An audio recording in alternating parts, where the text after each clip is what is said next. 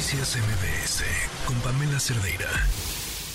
Este lunes arrancó en nuestro país el decimoctavo Encuentro Internacional de Farmacovigilancia de las Américas. Para hablar justo de este tema, tenemos en la línea telefónica a la maestra Miriam Loera Rosales. Ella es comisionada de evidencia y manejo de riesgos de la COFEPRIS. ¿Cómo está, maestra? Buenas tardes.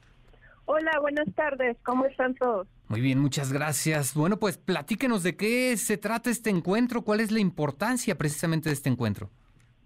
Este, pues la gran importancia es que México es sede de este maravilloso encuentro internacional de farmacovigilancia, justo para darle realce a esta importante labor de todos los farmacovigilantes en el país la farmacovigilancia es una rama de la ciencia que nos ayuda a entender las reacciones adversas de los medicamentos y una gran etapa, sobre todo después de la pandemia, que hemos aprendido a que hay que seguir muy de cerca esas reacciones adversas. Ok, aquí por supuesto lo importante es el intercambio de experiencias con otros países para tener medicamentos confiables, no seguros.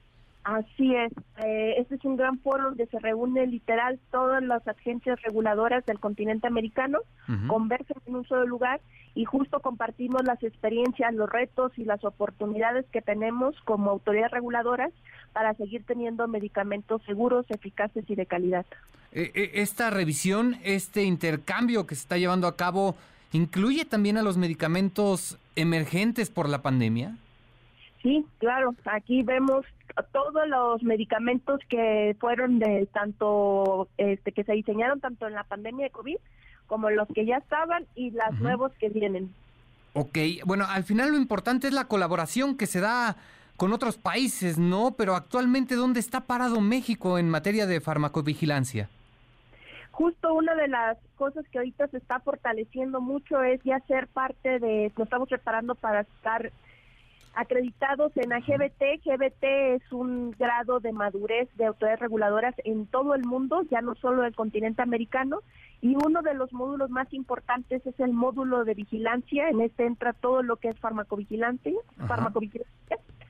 Y es justo cómo se articula ahora México, no solo a nivel estados, a nivel de municipios, sino cómo nos vamos articulando también entre las autoridades reguladoras, no solo del continente americano, sino también de otros países por medio de la Organización Mundial para la Salud. Eh. Así que, pues, de gran relevancia. Ajá, e, ¿esta acreditación qué permitiría a nuestro país específicamente?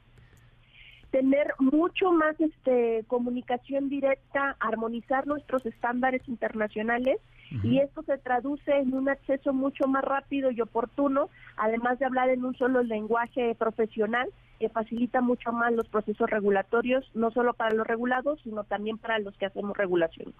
Perfecto, pues vamos a estar al pendiente, Miriam, de lo que ocurre en este encuentro internacional de farmacovigilancia de las Américas. Te agradezco mucho tu tiempo. Buena tarde. Buenas tardes, sin gusto. Hasta luego. Noticias MBS con Pamela Cerdeira.